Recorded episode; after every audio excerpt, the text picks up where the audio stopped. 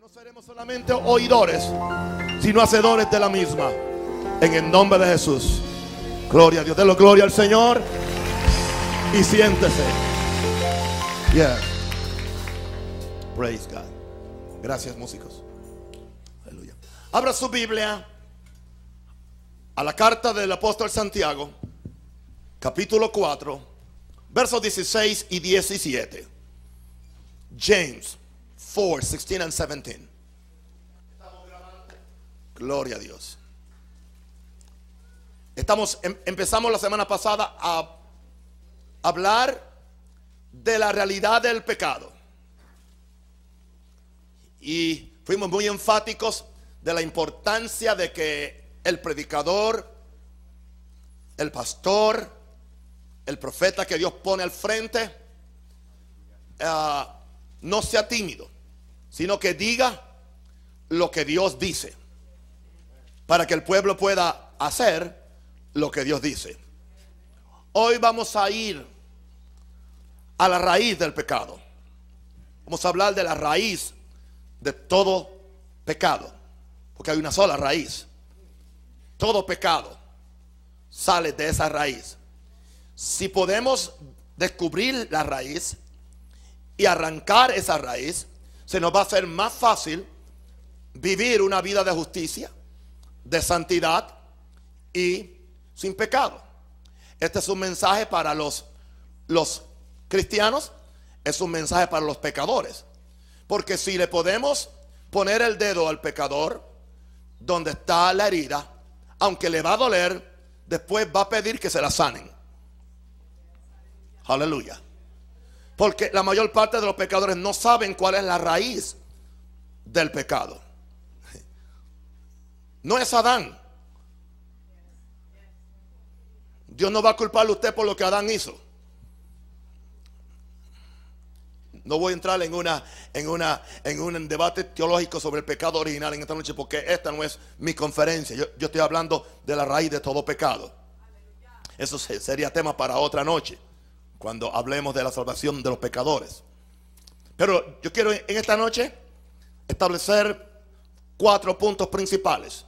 Yo voy a darle una definición de pecado, en primer lugar. Después yo voy a decirle de que aprendamos de alguien, de Lucifer. Esta noche Lucifer nos va a enseñar algo. Gloria a Dios. Después vamos a ver del resultado del engaño de esa raíz del pecado. Y después, en el último punto, va- vamos a ver la cura para esa raíz del pecado. Cómo sacar esa raíz de raíz. Aleluya. Para que los que somos cristianos podamos santificarnos y los que son pecadores puedan salvarse. Gloria a Dios. Porque uno predica santidad para que el pecador se arrepienta y sea salvo y predica santidad para que el salvo se santifique y no se quede en el primer nivel de la santificación del cual yo hablé en esta mañana, que el primer nivel es ser libre de la culpa del pecado. Pero Dios quiere que nos movamos a ser libres del poder del pecado. Y finalmente Dios quiere que lleguemos a ser libres de la presencia del pecado, aquí en la tierra, no en el cielo. Aleluya. Santiago nos dice en el verso 16, pero ahora os jactáis en vuestra soberbia o en vuestro orgullo. El orgullo produce que jactancia.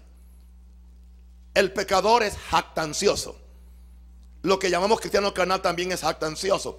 Por eso es que Santiago los está corrigiendo cuando, cuando ellos dicen en el verso 13, hoy y mañana iremos a tal ciudad y estaremos allá un año y traficaremos y ganaremos.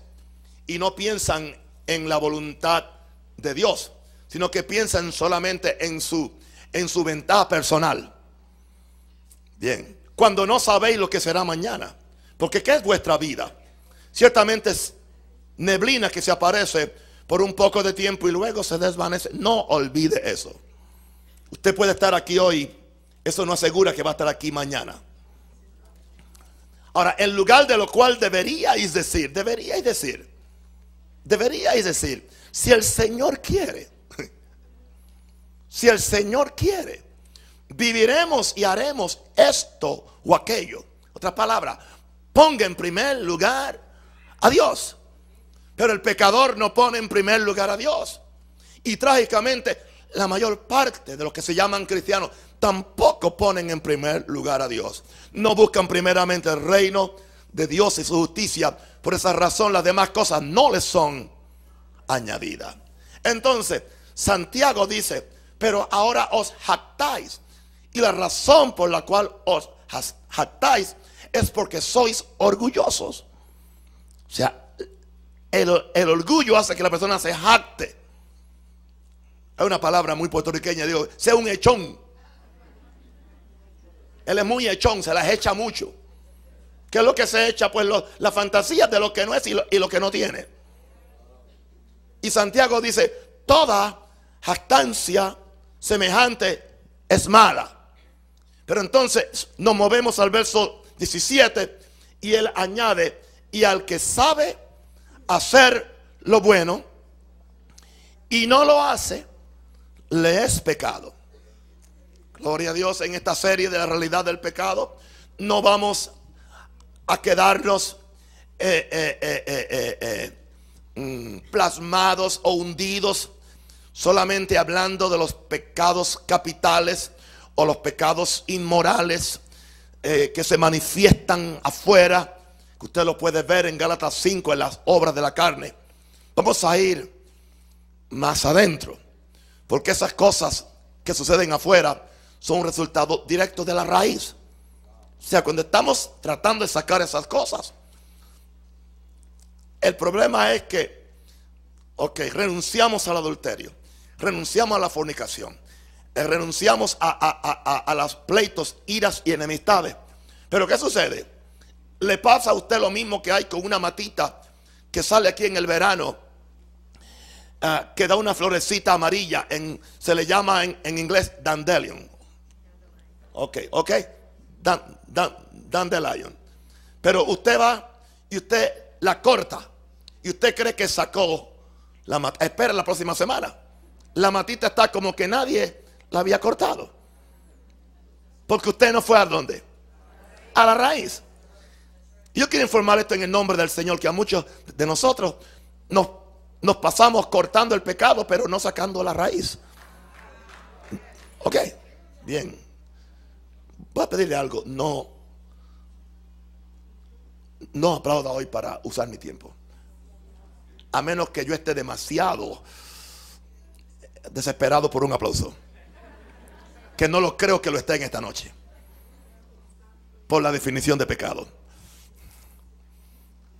Bien, esto no era parte de este mensaje. Pero yo dije, bueno, como yo voy a hablar del pecado, si primero tan siquiera no, doy, no le doy eh, abuelo de pájaro una definición de pecado. Déjeme darle cinco. Y el orden es importante porque el número uno es la, definición más importante. Pecado es egoísmo. ¿Por qué la gente hace todo lo otro? Porque es egoísta. Entonces, bienvenidos a la iglesia maranata de pecadores. Egoísmo. Déjenme definirle lo que es egoísmo. Cuando un ser creado por Dios puede ser hombre, puede ser ángel. Cuando un ser creado por Dios, esto no se refiere a los animales, porque los animales no tienen ninguna responsabilidad moral ante Dios, porque no tienen alma, no pueden pecar. Pero cuando un ser creado por Dios escoge la gratificación de sus apetitos y deseos antes que hacer la voluntad de Dios. Esa es la raíz de todo pecado. Ahora, si usted aprende a bregar con ese egoísmo, selfishness, si usted pudiera entender que usted tiene que escoger siempre gratificar los deseos y apetitos de Dios y no los suyos. Eso no, indica que Dios no quiere que usted sea feliz o realizado. Sino que eso indica un orden de prioridad. Busca primeramente el reino de Dios y su justicia. Le estoy definiendo lo que es pecado. Porque nosotros los, los evangélicos o pentecostales tenemos una gran deficiencia. Creemos que porque no fumamos, no vamos al club, o no bailamos, o, tenemos una sola mujer, que estamos bien. Pero entonces tenemos una ristra de pecados evangélicos. La murmuración, los pleitos, las divisiones, las herejías, las contiendas, los orgullos. El creer que somos superiores a alguien. Pero esas cosas no se ven. Bueno, yo le estoy dando la, la raíz de todo pecado. O sea, si usted logra sacar la, sacar la, raíz, podrá ser libre de más y podrá conseguir en esta tierra una santificación entera y completa.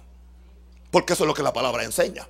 Y el Dios de paz os santifique por completo y todo vuestro ser espiritual, mi cuerpo, sea guardado irreprensible para la venida de nuestro Señor Jesucristo. Y, añade, fiel es Dios quien también lo hará, siempre y cuando que usted coopere con Él. Ahora, déjenme darle la segunda, porque del egoísmo estaremos hablando por el resto de la noche. Pero vamos a darle la segunda definición de pecado. Amar cualquier cosa o persona supremamente más que a Dios. Oye Israel, oye Israel. Jehová tu Dios, uno es. Y este es el gran mandamiento. Le contestó Jesús aquel, aquel fariseo. ¿Cuál es el gran, el gran mandamiento?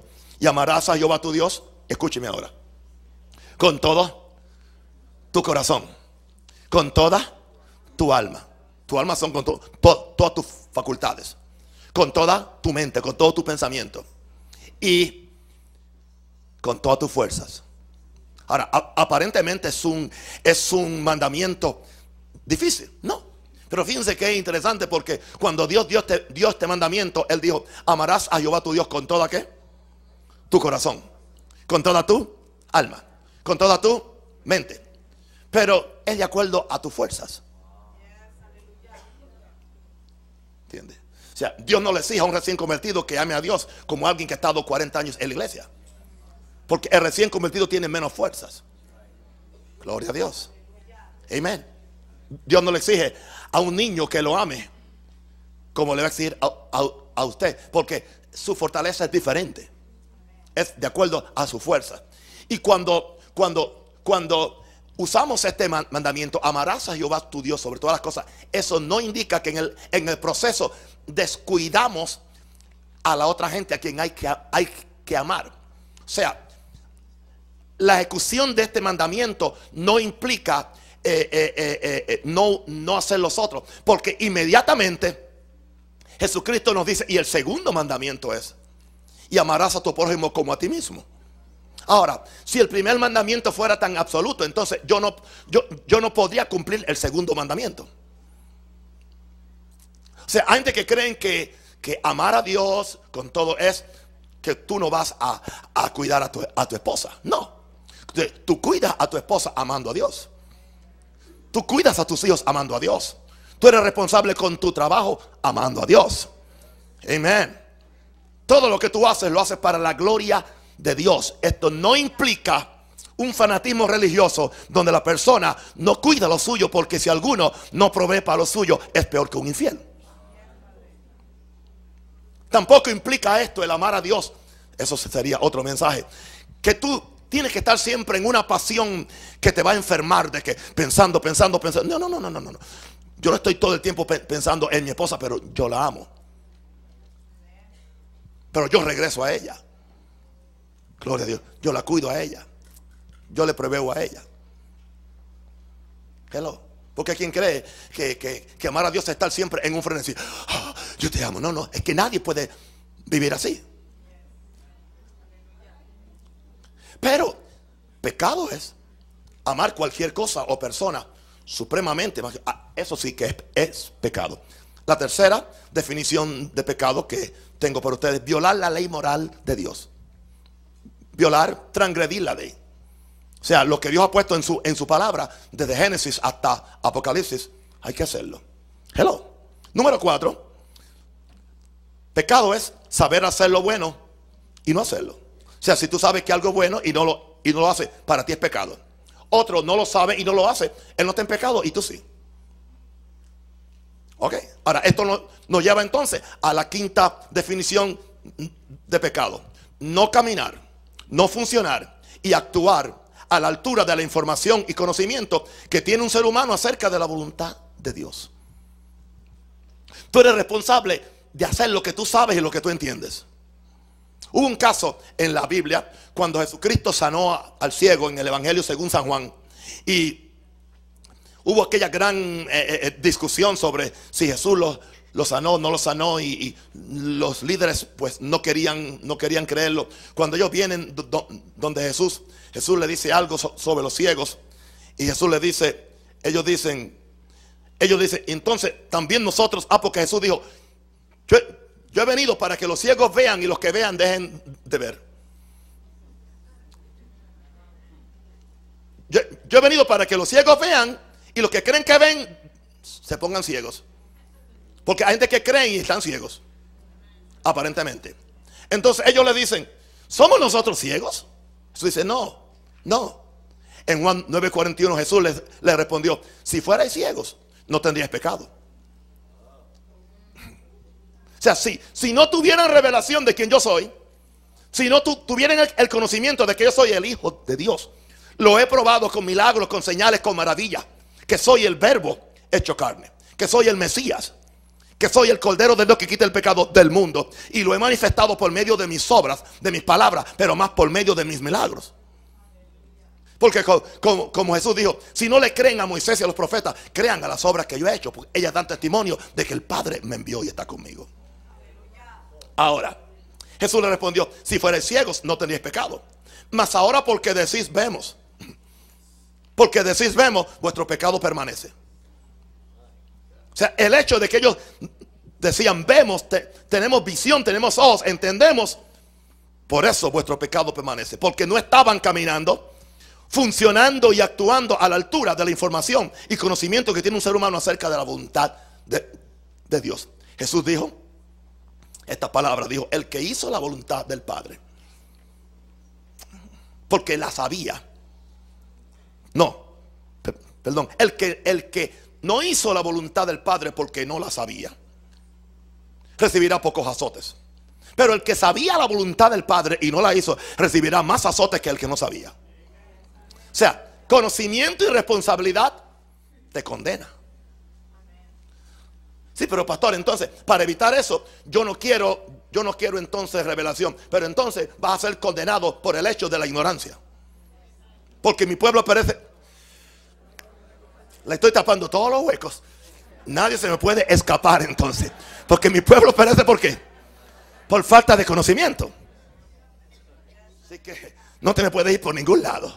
Porque yo he buscado todos los para que nadie se me escape para que nadie se me vaya al infierno en esta iglesia. Hello. Ok. Así que ya les di cinco definiciones, pero solamente vamos a bregar hoy con la primera. Vamos a, Ezequiel, capítulo 28. Ya nos pudiéramos ir, pero no podemos hacerlo. Ezequiel 28. Y vamos a hablar un poquito sobre Lucifer. Ezequiel 28. Verso 11. Vino mi palabra de Jehová diciendo, hijo de hombre, levanta endecha sobre el rey de, de, Tiro y dile, así ha dicho Jehová el Señor. Tú eras el sello de la perfección. Usted sabe que no está hablando de un ser humano, ni de rey de Tiro. Tú eras el sello de la perfección, lleno de sabiduría y acabado de hermosura. Mire dónde estaba este tipo. En Edén, en el huerto de Dios estuviste. De toda piedra preciosa era tu vestidura, de cornerina, topacio, jaspe, crisólito, berilo y ónice, de zafiro, carbunclo, esmeralda y oro. Los primores de tus tamboriles y flautas estuvieron preparados para ti en el día de tu creación. Es un ser creado por Dios. Tú, querubín grande, no, no eres rey de Tiro. Estaba sobre el rey de Tiro. Tenía influencia sobre el reino de Tiro. Pero el verso 14 nos define quién era este. Y si quiere más información sobre esto, compre el libro Confrontando a Satanás de un, de un servidor.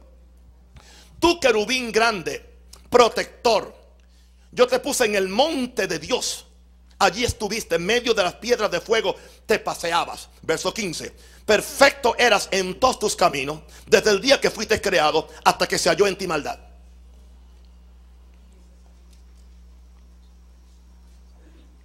Lucifer no podía decir que él pecó porque el pecado le llegó en la sangre de, su padre. Por el pecado o por el pecado original de alguien. Él pecó por otra razón. Perfecto era en, en todos tus caminos, desde el día que fuiste creado hasta que se halló en ti qué? Maldad. Un día se halló en el maldad. Vamos a ver cuál es esa maldad. Porque Satanás no bailaba la lambada, ni vendía drogas, ni tenía dos mujeres, ni era un político mentiroso. No hizo nada de los pecados grandes que se ven en la prensa o que reporta CNN. Verso 16. A causa de la multitud de tus contrataciones, fuiste. Contrataciones pueden decir negociaciones, negocios. Eso indica que este ser del cual estamos hablando tenía un papel muy importante. Él supervisaba el universo bajo la autoridad de Dios. Estaba en el monte de Dios. Cubría la santidad de Dios. Era ungido. Era un querubín ungido. Dice, por lo cual yo te eché del monte de Dios y te arrojé de entre las piedras del fuego, oh querubín protector. O sea, era un querubín que protegía la santidad de Dios. Por eso en el arca del pacto de Moisés habían dos querubines, uno a un lado y otro a otro, con las alas extendidas, cubriendo, protegiendo la santidad de la presencia de Dios que estaba en aquella caja. Porque las cosas que están acá son una copia de las cosas que están en el cielo. Ahora, verso 17. Se enalteció tu corazón. Otra palabra para enaltecerse es, se le subió. Se le fue a la cabeza. Se enorgulleció. Se envaneció tu corazón. A causa de tu hermosura. Consecuencia, corrompiste tu sabiduría a causa de tu esplendor.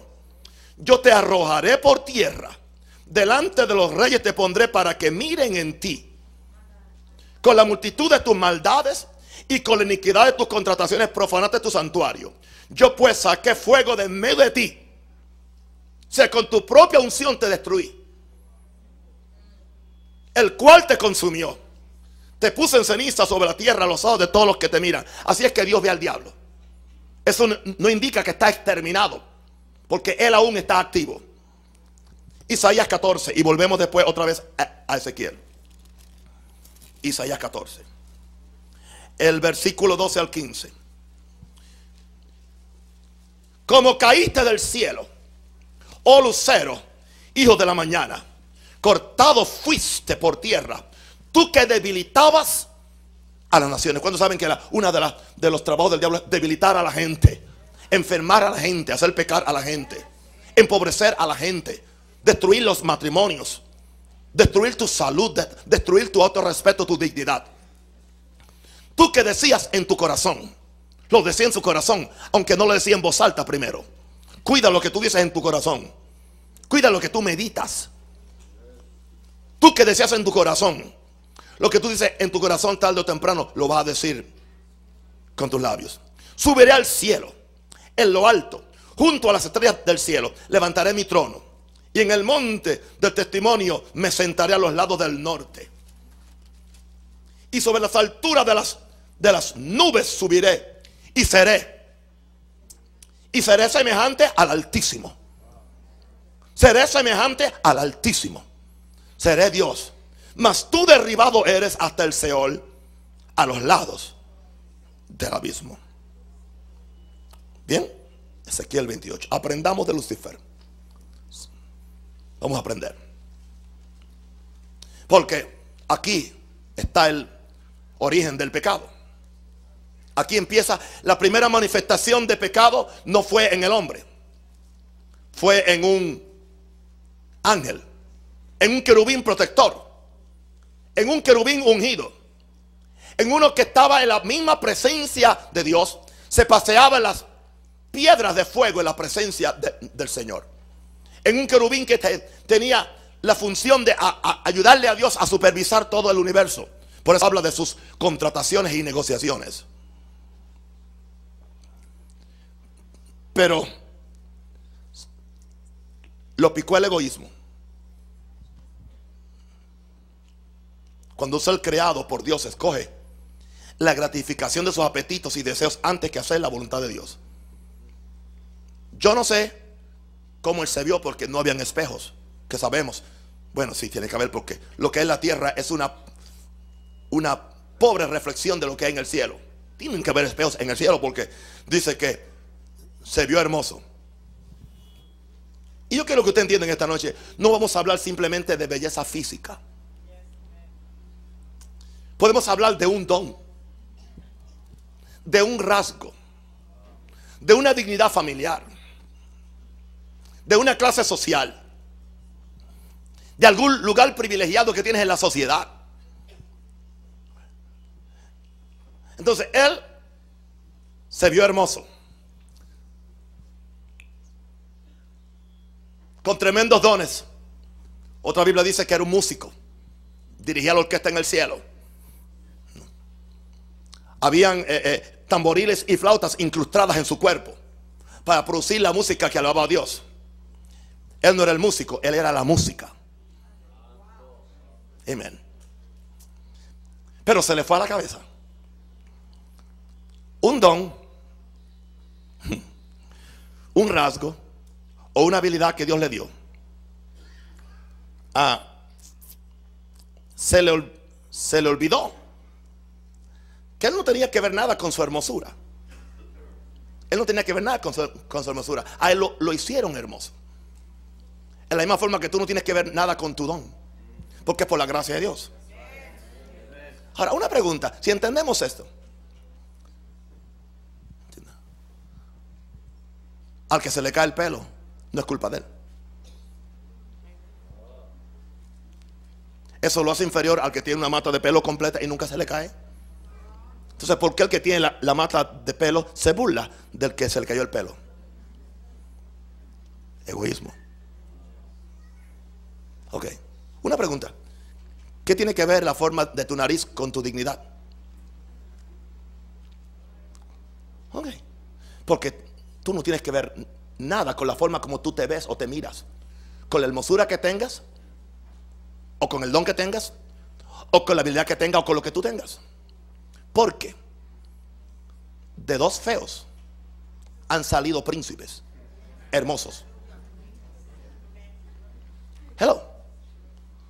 Dos personas dicen, voy a casarme con alguien que sea bien, bien, bien elegante y lo que sale es un mostrito. Hello. Pero ¿cuántas veces hemos visto que de dos feos sale una bella mujer o un bello hombre? Claro, de acuerdo a lo que nosotros describimos, lo que es belleza, porque la belleza depende del que la mira. Indicando esto, que él no tiene control. O sea, tú, no tienes control. No, no importa la formación genética o lo que sea, tú no puedes enorgullecerte de tus ojos azules. Dos padres con ojos, con azules, él ha salido con ojos negros. Y ni la madre ni el abuelo los tenía. Hello. Si eres puertorriqueño, los dos son, rubios y le salió un negrito. Y en Puerto Rico preguntan, ¿y tu abuela dónde está? Hello. La tenemos escondida ya, mamá yo.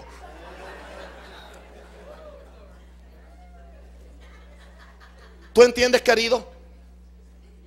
Pero, ¿cómo se llama eso? Egoísmo soy hermoso. Soy mejor que nadie. Tengo más unción que nadie. Porque esto también se encuentra en el ministerio. ¿Entiende? Tengo mejor habilidad que otro para hablar. Me sé expresar mejor. Una pregunta. ¿Qué culpa yo tengo que la cigüeña o mi mamá me parió en Puerto Rico? Yo no nací en, Medellín ni ni en Buenos Aires. Pues, por lo tanto, si, si me cuido, pronuncio bien las S, pero cuando se me olvida, las como.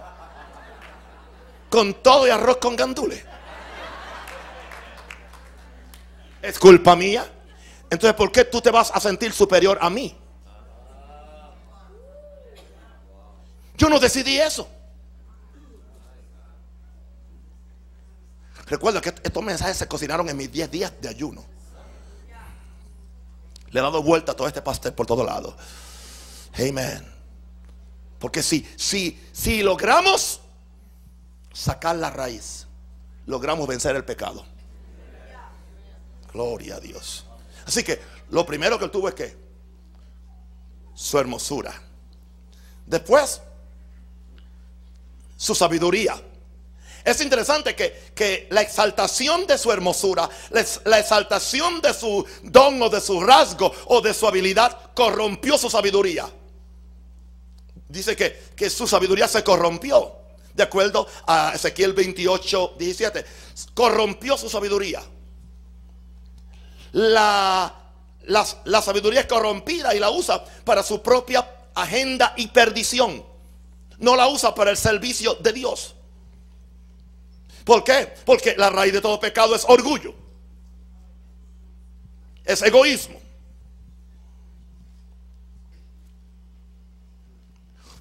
Usted lo puede ver. Usted lo puede ver. En las, artistas famosas y los nombres famosos. No me diga que su sabiduría no está corrompida.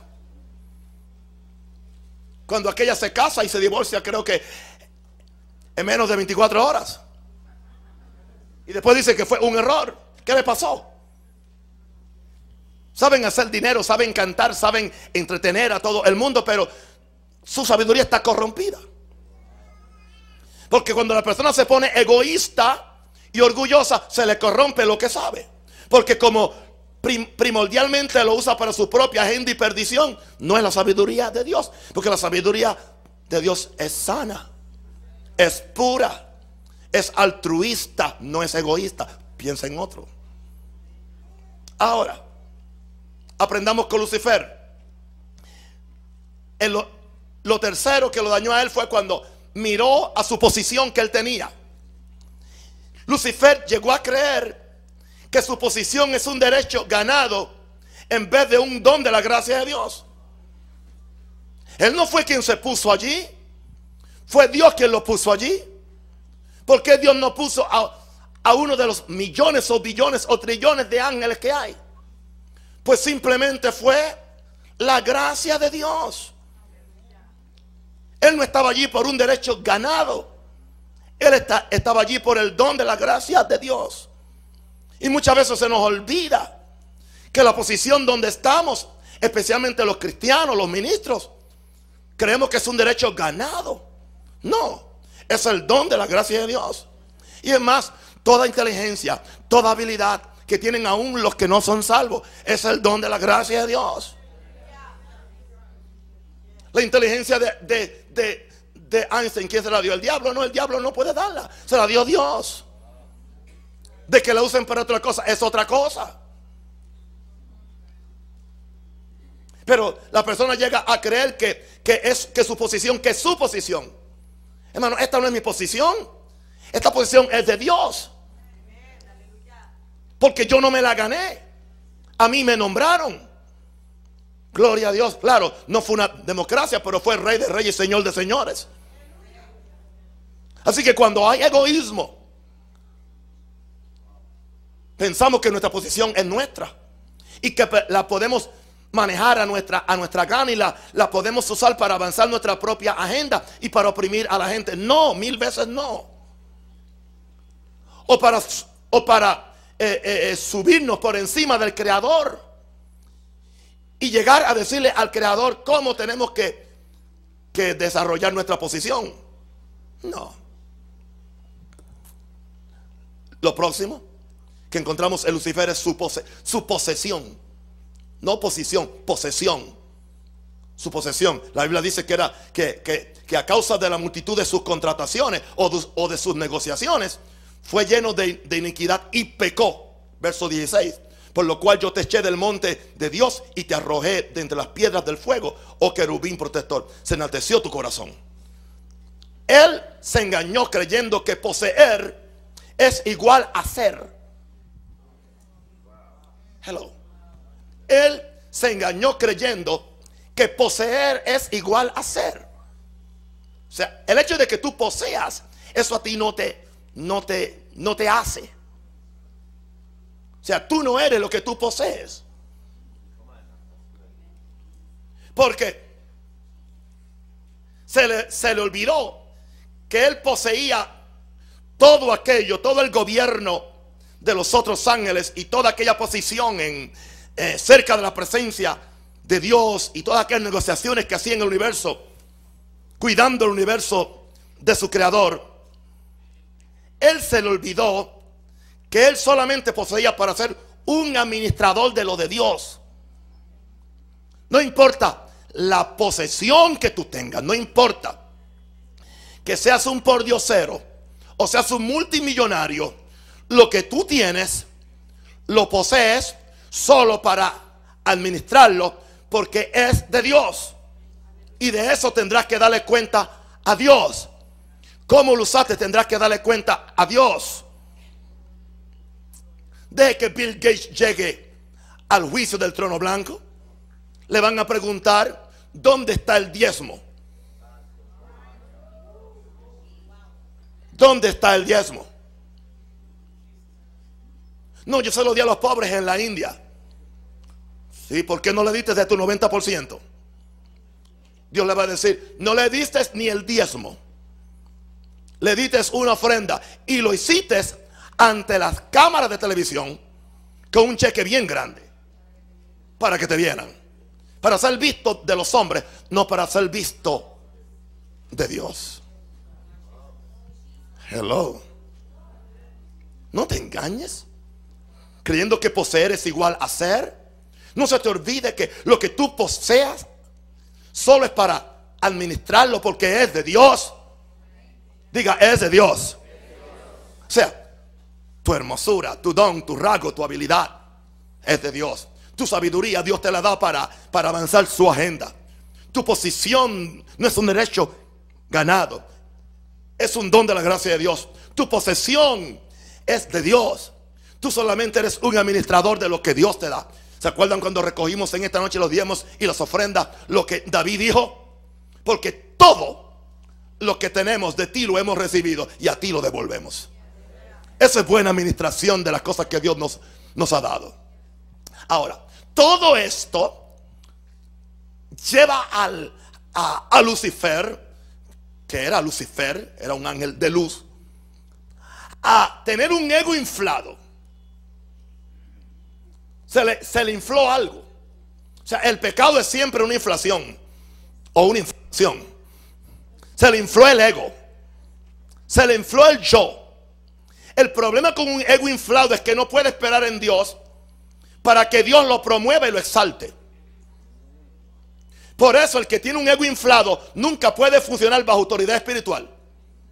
Es posiblemente que juegue el juego que está funcionando, pero no está funcionando de verdad. Porque se está cuestionando la autoridad espiritual.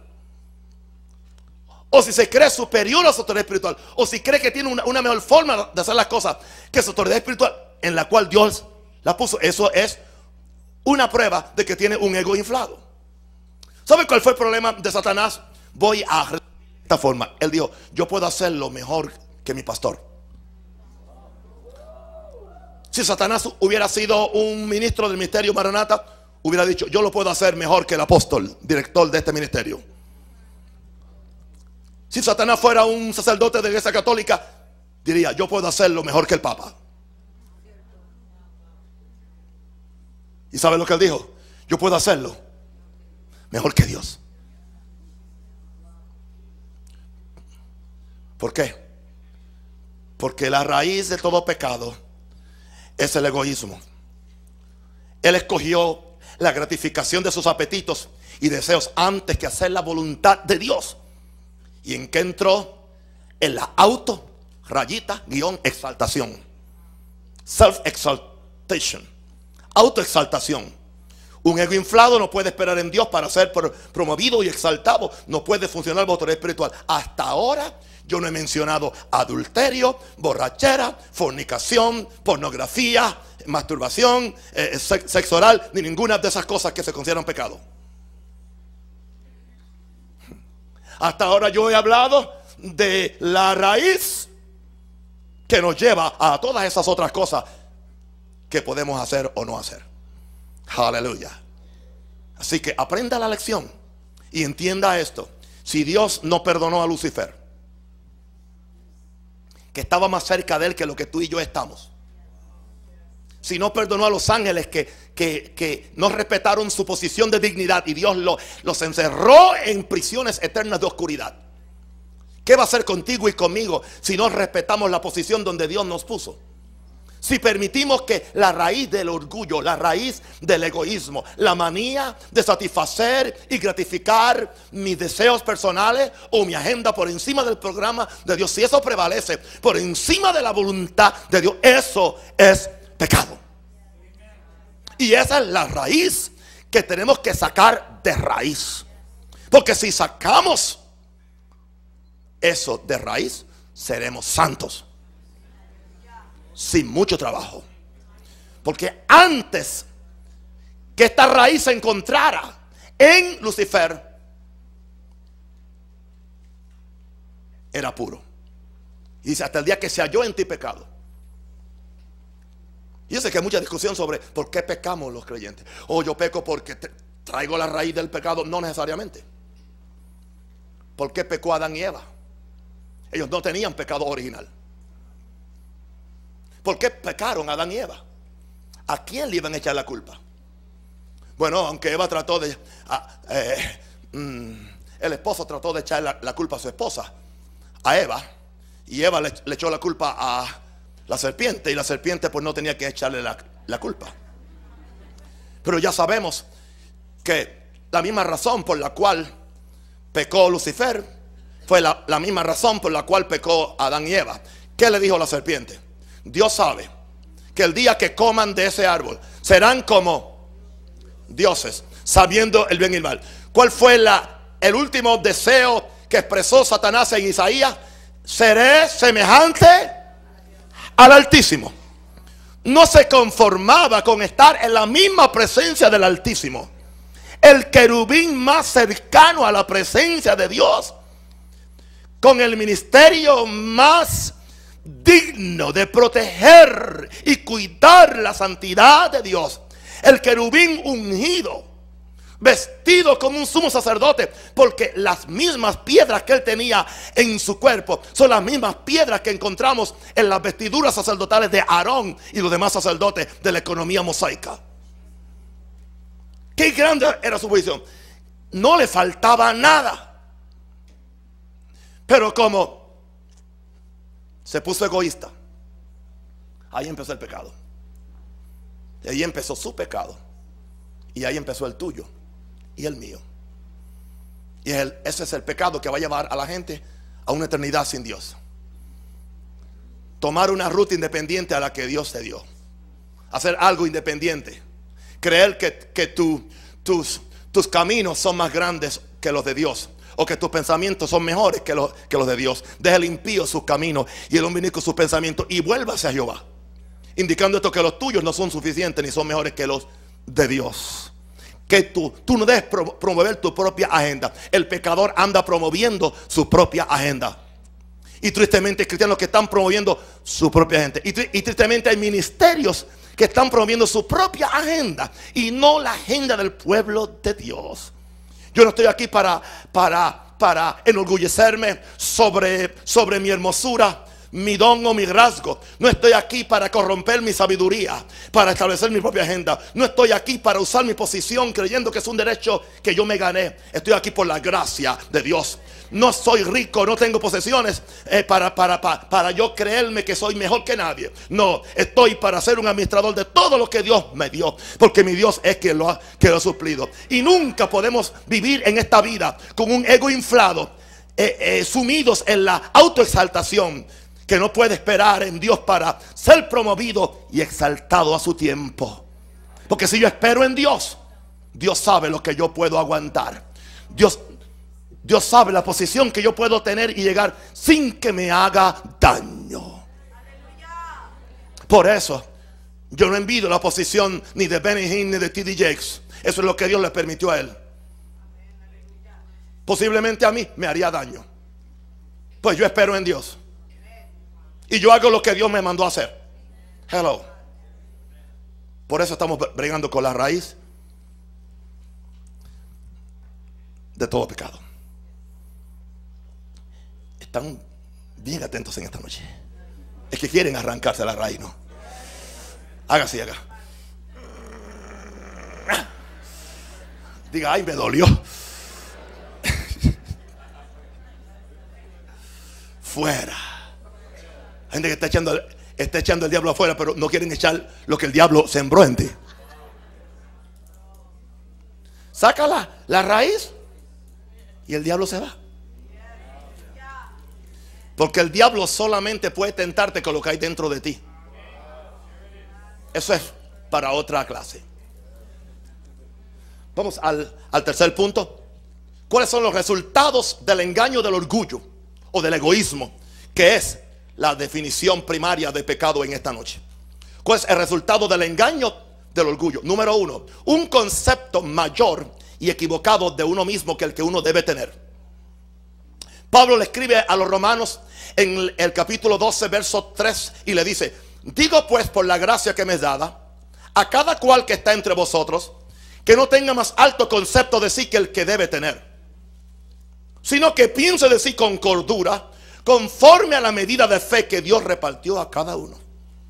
Y ahora voy a decirle algo sobre la medida de fe. Se ha usado para hablar de fe, pero cuando la frase medida de fe se usó en este, en este contexto, nunca se estaba pensando en la fe para tú hacer milagros, la fe para ser sano o para prosperar. Aquí habla de que Dios le ha dado a cada persona una medida de fe. De acuerdo a la sabiduría suprema y perfecta de Dios. En primer lugar. Segundo, de acuerdo a lo que tú puedes realizar y hacer con ella. Y tercero, de acuerdo a cómo tú puedes bendecir a la gente con esta medida de fe. Por eso eh, Pablo les dice, no, no, no, no, no. Cada cual, por la gracia que, me da, el que está entre ustedes, que no se atreva a tener un concepto más alto de sí que el que debe tener. Porque ese, ese fue el, el problema de quién? De Lucifer llegó a desarrollar y a tener un concepto mayor del que el que debía tener. ¿Y qué dice él? Piense de sí con cordura. No se ponga loco. Piense de él mismo con cordura. Conforme a la medida de fe que Dios repartió a cada uno. Va a romper una tradición de enseñanza. Esta medida de fe no es igual para cada uno. No es igual para cada uno. Dice, conforme a la medida de fe que Dios le repartió a cada uno. Eh, está, hablando que uno tiene una medida de fe para hacer una cosa, pero el otro no la tiene. Yo no tengo la medida de fe para hacer lo que el evangelista Benny está haciendo. Pero con todo respeto, nuestro, nuestro, nuestro hermano Benny no tiene la medida de fe para hacer lo que yo estoy haciendo. No que la de él sea mayor que la mía o que la mía sea mayor, quizás es mayor o menor. Eso no viene al caso ahora. Son diferentes medidas de fe. Puede ser que la diferencia sea en calidad o la diferencia puede ser en cantidad. Sea en calidad o en cantidad. Al que Dios se lo dio, que Cristo se lo bendiga. ¿Sabe que esto nos mantiene humildes? Yo pienso de mí con cordura. Y hay, hay gente que Satanás se enloqueció. Dejó de pensar acerca de él con cordura. Oiga, y la medida de fe que, que él tenía era grandísima para estar tan cerca de Dios. El tipo estaba ungido. Iba a decir más que Peter Castro, pero no. Cambié de opinión, gloria a Dios. Estaba ungido. Pero se le olvidó de dónde venía. Por eso Pablo dice que nadie tenga un concepto más alto que el que debe tener. Sino que piense así con qué? Con cordura. ¿Cuál fue la medida de fe que Dios, que Dios, me dio? Pues yo, yo voy a dedicarme a la medida de fe que Dios me dio. Yo voy a hacer lo que Dios me mandó a hacer. Tengo noticias para ustedes, los pastores y predicadores que me están viendo por tres cadenas de televisión en el mundo. Empezando en abril estamos en Telemundo. Digo, en, en, en, en, Frero. Quiero de- decirle algo. Hay pastores que Dios los ha llamado a una ciudad o a un campo o a un rancho donde lo que hay son 100 personas, 100 habitantes. Y ahí es que tú vas a ser fiel. Y ahí es que tú vas a desarrollar tu ministerio. Y la medida que Dios te dio es para pastorear 50 o 20 personas en ese lugar. Y por eso tendrás la recompensa eterna en el cielo por el lugar. Amén. Tú tomas a esa persona y lo pones en una gran metrópoli, se pierde. No puede hacerlo. Porque no tiene la medida de fe. Dios no se la dio.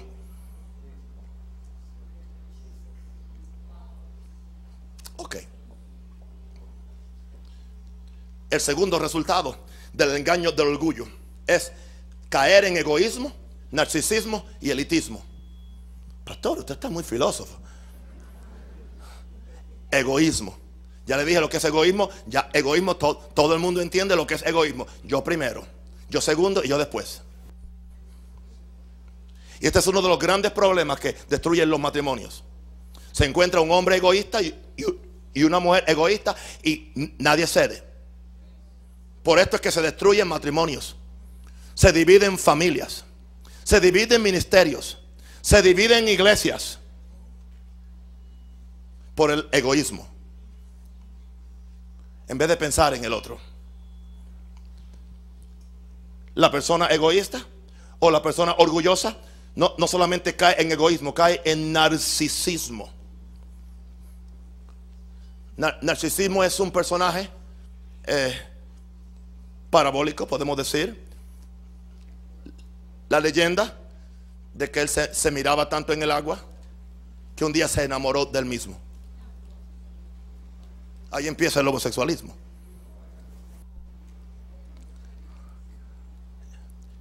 Hay hombres narcisistas. ¿Cuántas veces tú te miras en el espejo?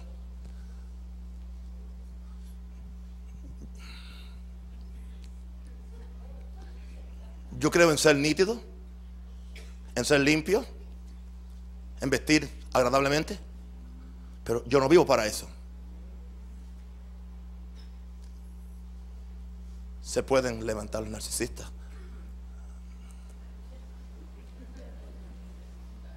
Hay hombres na- narcisistas, porque ellos son los más bellos, los más lindos. Hay mujeres na- narcisistas. Nadie tiene el pelo como yo. Pero tampoco nadie tiene ese demonio que tú tienes.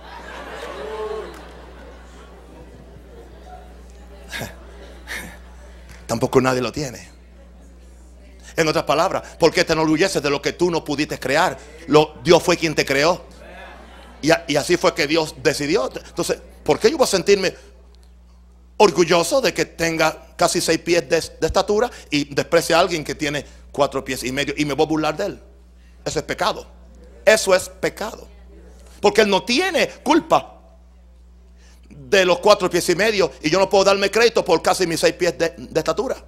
Porque el mismo que lo hizo a él, me hizo a mí y el que me hizo a mí lo hizo a él. Porque el diablo no fue quien hizo a nadie.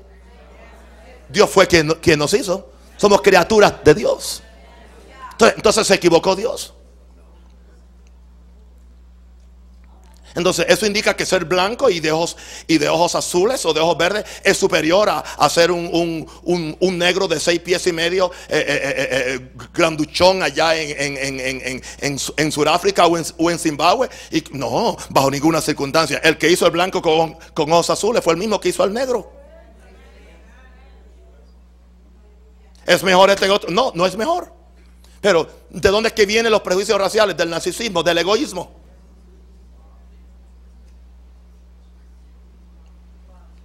Por eso dice que Dios al orgulloso lo mira de lejos. Señor, hay gente que se lo creen, que son la última pepsicola del desierto, como dicen los colombianos.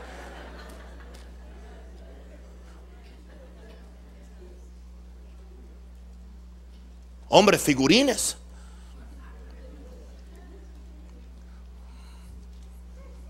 Claro, est- esto no acontece en el ministerio, por cierto. Y aquí mismo usé otra palabra, elitismo. ¿Ha oído usted la palabra elite? La elite. La élite. La élite. Somos de una clase alta. Soy de un barrio bien, bien, bien reservado. O soy de una ciudad muy culta. Soy de Buenos Aires. Perdónenme los mis amigos colombianos. Soy de Bogotá. Pues yo soy de Peña Pobre.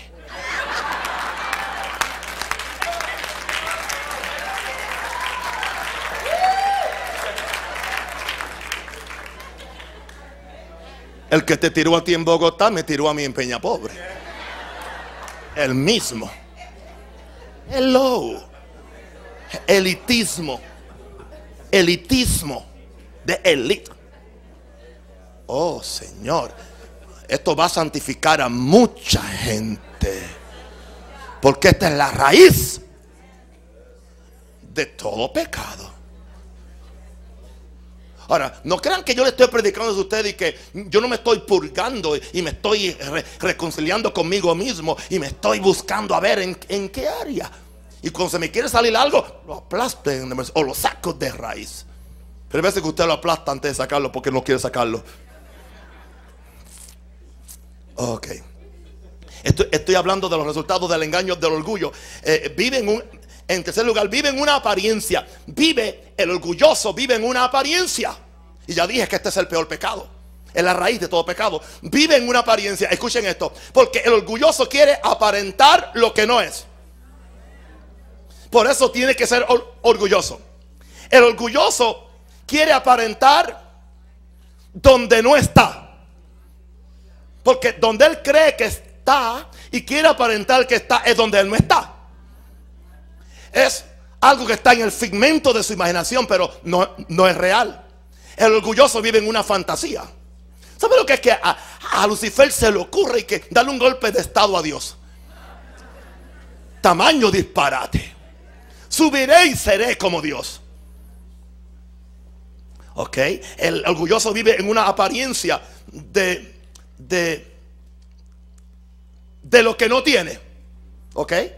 Apariencia de lo que no es, apariencia de donde no está, apariencia de lo que no tiene. Porque aún lo que cree que tiene no es de él porque Dios se lo dio. Y el orgulloso tiene una apariencia de lo que no sabe. Porque si algo él sabe, él no es la fuente de la sabiduría. Porque todo don perfecto viene de Dios.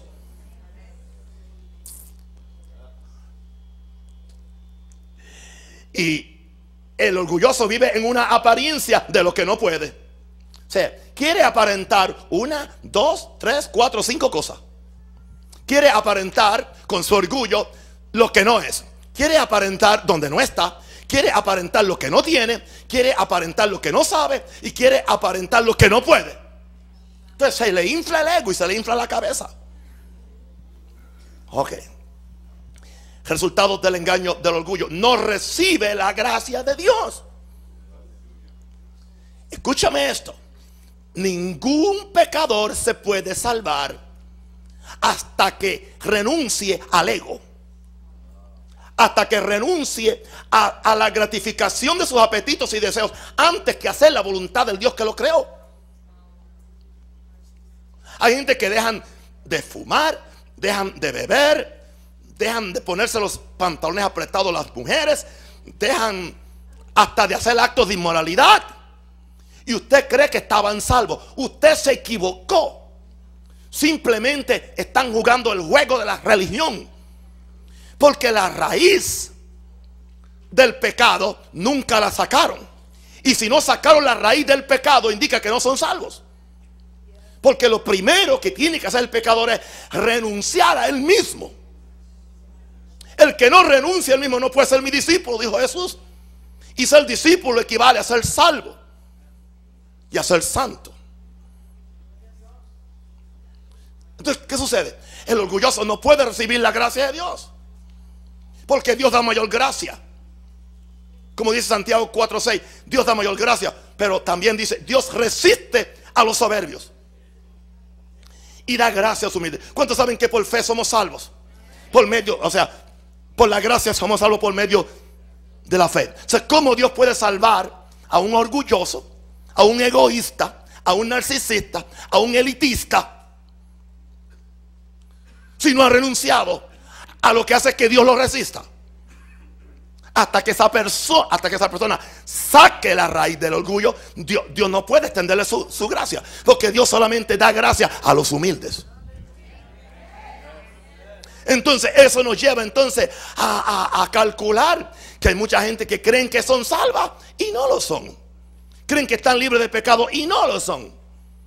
Porque ellos son primeros, son mejores, son más importantes, son más sabios, son más ungidos. Tienen las cosas más grandes. Nadie puede hablar de algo bueno que uno tiene porque él siempre quiere montar su historia por encima de la tuya. Tú das un testimonio de algo que tu hijo hizo, entonces no, y, pero el mío hizo esto. Y miente, le añade. Gloria a Dios. Como pastor, mi iglesia logró esto. No, pues la, la iglesia mía logró el doble. Eso es pecado. Eso no es santidad. Se le olvida. No me diga que, que aquel cantante cantante mundano tenía más revelación que todos. Lo que tengo se lo debo al Señor. Y no era salvo. Nadie sabe, estoy hablando de los 70. Algunos de ustedes no habían ni nacido. Aleluya. No recibe la gracia de Dios. ¿Por qué? Dios resiste a quién? ¿A quién Dios resiste? ¿Y da gracia a quién? ¿Cómo es que tú eres salvo? Por la gracia. ¿Cómo eres santo? Por la gracia. ¿Cómo es que entra al reino de Dios? Por la gracia. ¿Cómo es que recibes, contesta tus oraciones? Por la gracia de Dios.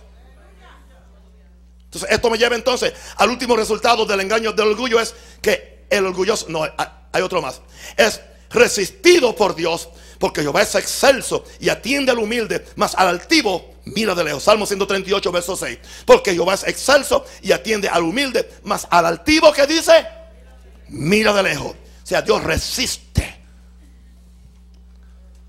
porque Dios ve la raíz de Lucifer en esa persona. Claro, resultado del orgullo será humillado por Dios. Porque el que cualquiera que se enaltece, dijo nuestro Señor Jesucristo en Lucas 14, 11, nuestro Señor dijo, cualquiera que se enaltece será que humillado. Y el que se humilla será enaltecido. O sea, te conviene humillarte. Porque Dios te va a enaltecer. Dios te va a promover. Yo no tengo que andar buscando mi propia exaltación o mi propia promoción. Como individuo, como empresario, como profesor, como médico, como el, catedrático de la gran universidad o como el ministro de una iglesia. No tengo que buscar exaltación ni como la cabeza de mi, de mi hogar. Mi posición merece exaltación. Si me someto a Dios, mi esposa se somete a mí. Y los hijos se someten a los dos. Porque es el orden que Dios ha puesto. Si yo me someto a Dios, la iglesia se somete a mí. Gloria a Dios. Si yo, yo me humillo ante Dios, Dios me exalta, pero a su debido tiempo. Porque el tiempo de Dios es mejor que el mío. Denle un aplauso al Señor ahora. Hello.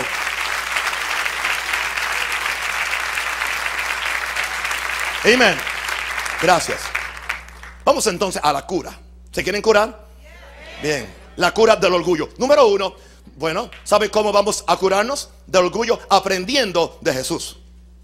Jesús nos dijo en Mateo 11, 29, Llegad, llevad mi yugo sobre vosotros y aprended de mí.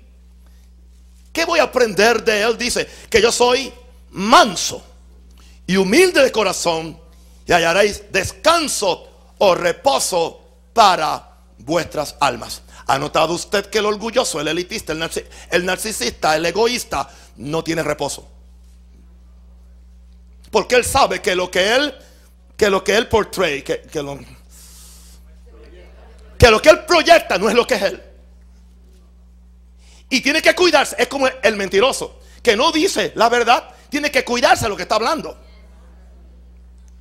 Porque no es la verdad. Si fuera la verdad, le sale natural. Ahora, el orgulloso no tiene descanso, su alma no descansa, está agitado.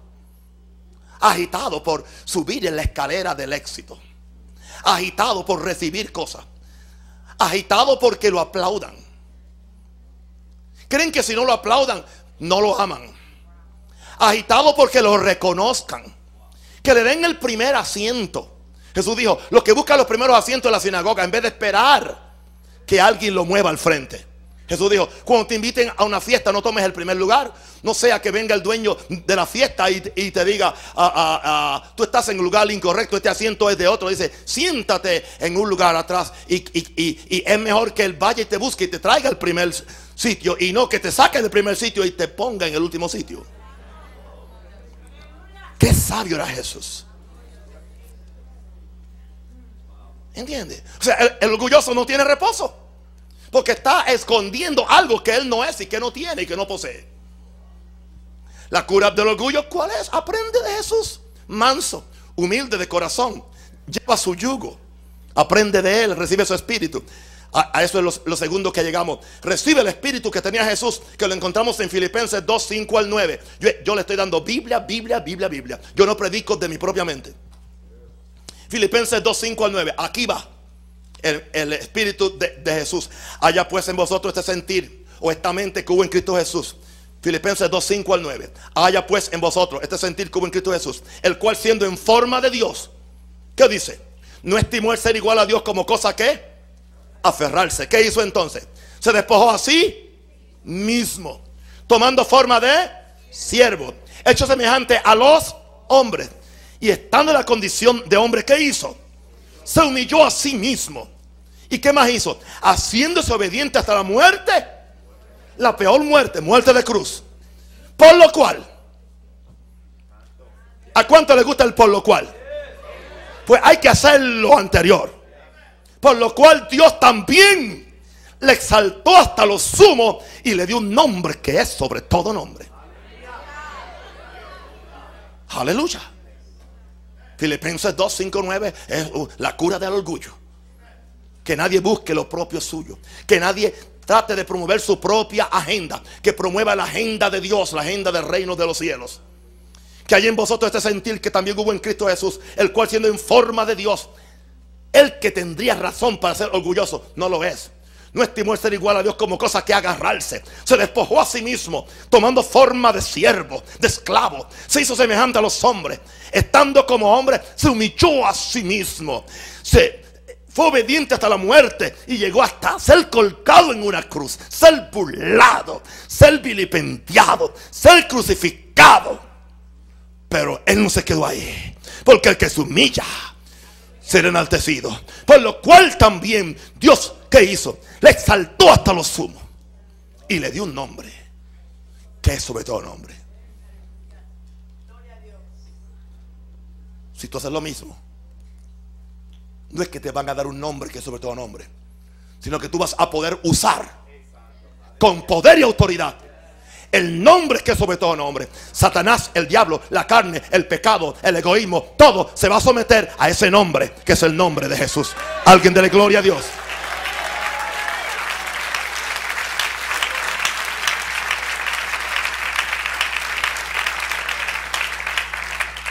¿Cómo se cura el orgullo, pecador? Humíllate bajo la poderosa mano de Dios. Humíllate bajo, la poderosa mano de Dios. Primero Pedro 5, 5 al 6. Igualmente jóvenes, está sujetos a los ancianos y todos sumisos unos a otros. Revestidos. ¿De qué te vas a revestir? Vístete de humildad. Porque Dios resiste a los soberbios y da gracia a los humildes. Humillaos pues bajo la poderosa mano de Dios para que Él os exalte cuando fuere tiempo. ¿Qué tú vas a hacer? Te vas a humillar. Dios nunca puede hacer nada incorrecto, nada injusto y nada fuera de tiempo. Hello. Dios es lo demasiado sabio, lo demasiado bueno y lo demasiado omnisciente y omnipotente para hacer algo equivocado. O para hacer algo injusto. O para hacer algo fuera de tiempo humíllate bajo la poderosa mano de Él, aunque tú no entiendas por qué sucedió o por qué no sucedió. Humíllate que Dios sabe mejor que tú y que yo. Ahora, Estoy casi para concluir. La humildad es la mayor de todas las virtudes, porque toda verdad es paralela. Si la, el egoísmo, si el egoísmo es la raíz de todo pecado, entonces la humildad, que es la mayor de todas las virtudes, la humildad se convierte en la base principal de la santificación. No puede haber santificación sin humildad. Porque son verdades paralelas. Hemos dicho en esta noche, eh, le da una tremenda tesis de la palabra. Si, la, si el orgullo es la raíz y la base de todo pecado, entonces la humildad, la humillación, se constituye en la base, en el fundamento, en la raíz de una vida de santidad o de santificación. Entonces, ¿qué tú vas a buscar? La santidad. Pero tú, tú no puedes buscar la santidad si primero no te deshaces del orgullo y del egoísmo. Porque lo primero que hace la humildad es buscar la santidad de Dios. Honrar la santidad de Dios. Escucha esto. Yo no simplemente dejo de pecar para yo verme bien ante la sociedad. Yo dejo de pecar porque quiero darle gloria a Dios. Y quiero honrar la supremacía gobernatorial de Dios en este universo. Y quiero que los hombres glorifiquen a Dios por las buenas obras que ven en mí. No para yo verme bien, para que Él sea exaltado, para que Él sea glorificado, para que Él sea el supremo sobre todo y el mundo lo conozca a Él por lo que Él es al verlo reflejado en mí. Gracias Espíritu Santo.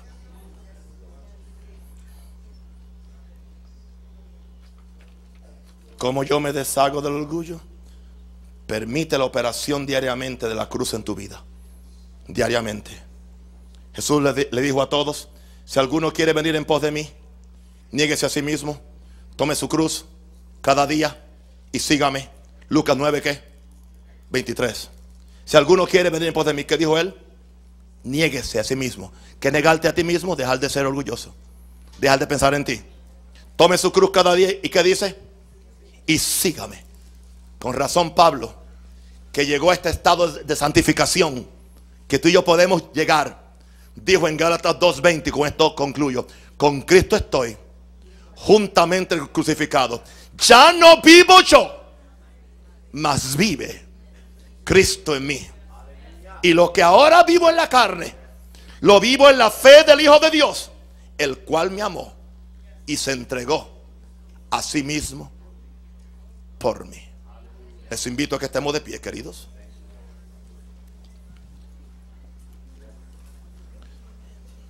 Vamos a hacer una oración de consagración.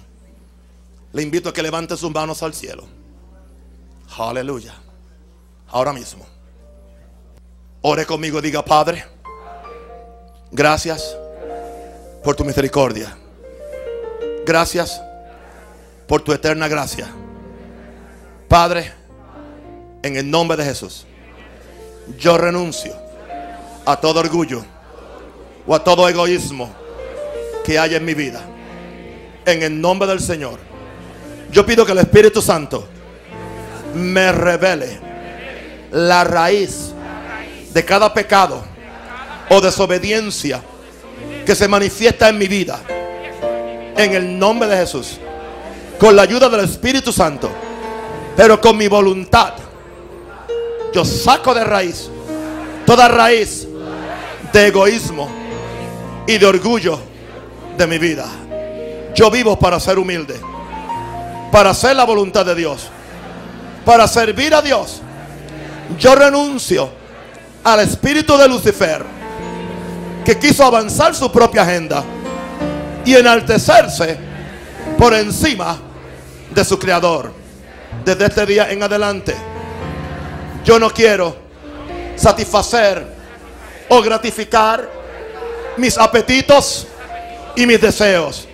Yo quiero vivir para satisfacer el corazón de Dios, para bendecir a Dios, para amar a Dios con todo mi corazón, con toda mi alma, con todas mis fuerzas, con toda mi mente. En el nombre del Señor, yo declaro que estoy siendo cambiado a la imagen de Cristo. Yo quiero la gracia de Dios. Yo me humillo y Dios me exalta en el nombre del Señor. Reciba eso con mansedumbre. No aplaudan porque algo más tengo que hacer. Aquí hay gente que no le han dado su vida a Jesús.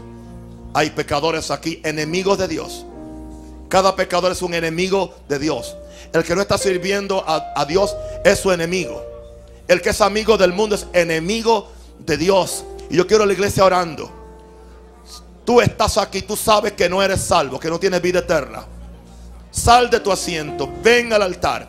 Queremos orar contigo, queremos ayudarte, queremos dirigirte.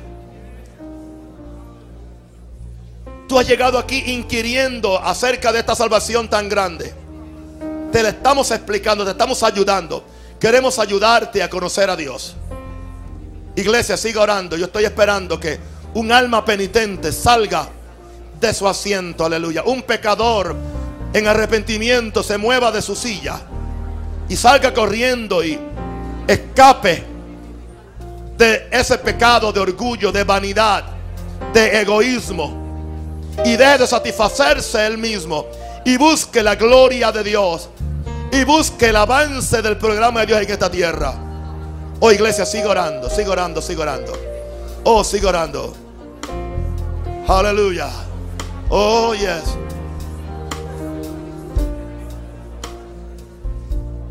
Ven a él.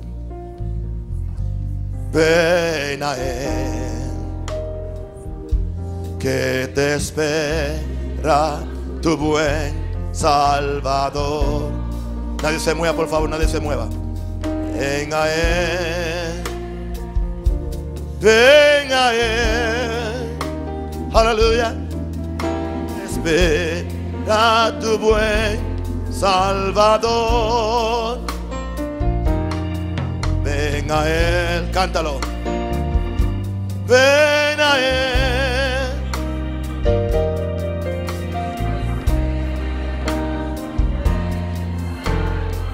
Oh, eso es, eso es.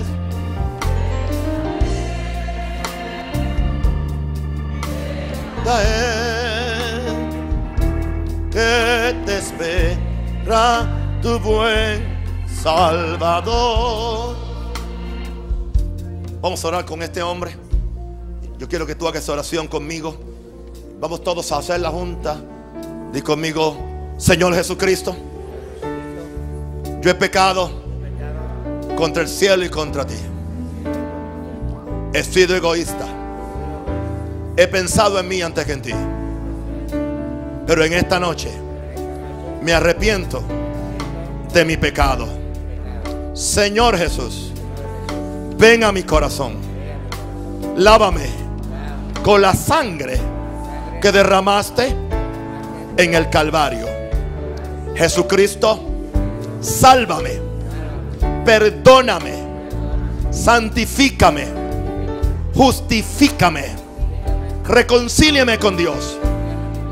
Ahora mismo yo recibo una salvación completa por la gracia de Dios. Gracias Padre, que el Espíritu Santo me va a ayudar. La gracia de Dios me va a ayudar a vivir en la voluntad de Dios. En el nombre del Señor. Amén. Orar por ti. Padre, yo oro por esta alma penitente. Aleluya. Ahora mismo. Y yo pido que Él se dé cuenta de que Jesucristo se ha encontrado con Él en esta noche. Que su nombre, si Él ha creído de corazón, ha sido escrito en el libro de la vida del reino de los cielos. En el nombre de Jesús. Yo reprendo toda obra diabólica y todo daño que el pecado hizo en su mente, en su corazón y en sus emociones. Y ahora yo pido que el mismo poder que levantó a Cristo de los muertos se manifieste en su vida y Él sea salvo completamente. Llénalo con tu Espíritu Santo. Dale un deseo profundo por la palabra, por la oración y por compartir con otros esta salvación tan grande. En el nombre de Jesús. Amén.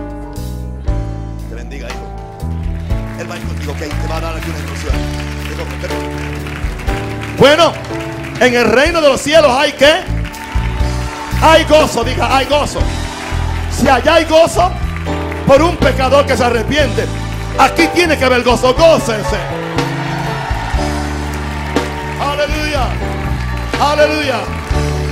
Praise God. Yes. Amen. Gloria a Dios. Yo todo lo hago en la luz y lo hago en claridad. Esta semana yo no estoy aquí. Voy a estar con mi mamá en, Puerto Rico, pero el domingo, mañana y tarde, estamos aquí. Sea bendecido, sea prosperado y camine en la perfecta voluntad de Dios. Amén.